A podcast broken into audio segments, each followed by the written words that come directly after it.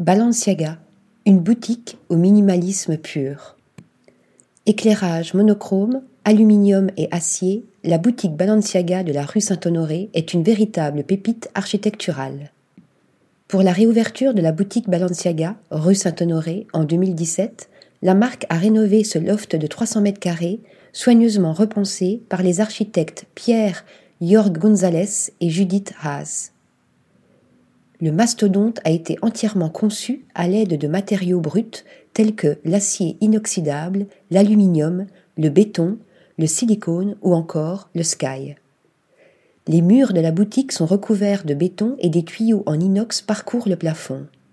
L'éclairage de l'enseigne, quant à lui, projette une lumière froide mettant en avant les couleurs des vêtements.